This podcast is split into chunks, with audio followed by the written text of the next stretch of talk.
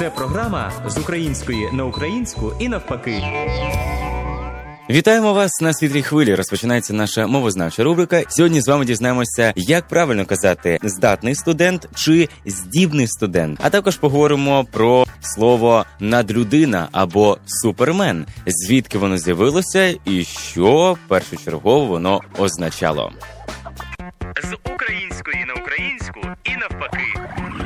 Здібний і здатний. Дуже часто можна почути Петро дуже здатний учень. Він дуже здатний студент, наприклад, і це неправильно. Здатний це той, який може і вміє виконувати щонебудь, поводити себе певним чином. Здатний до наполегливої праці. Можна сказати, що Петро здатний до наполегливої праці, навчання. А ось здібний це той, який має природні здібності, обдарований, талановитий. Він просто студент, здібний учень. Ось так не плутаємо: здатний і здібний.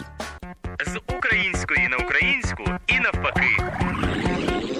Надлюдина або супермен. Це поняття надлюдини, хоча існувало вже відносно давно, стало ходовим повсякденним завдяки німецькому філософу, одному із засновників так званої філософії життя Фрідріху Ніцше.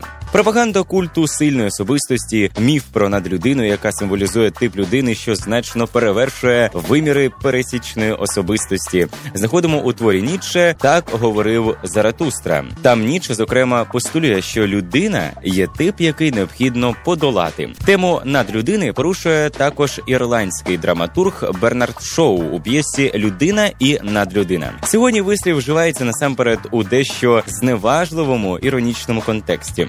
Досить істотною сприймається фраза, що має негативну конотацію. Я не супермен. Чуємо від людини, якій висунуто вимоги, що не можуть бути виконаними. З української на українську і навпаки. Певно, що не потрібно бути суперменом, аби добре вивчити свою мову. На все добре. З української на українську навпаки.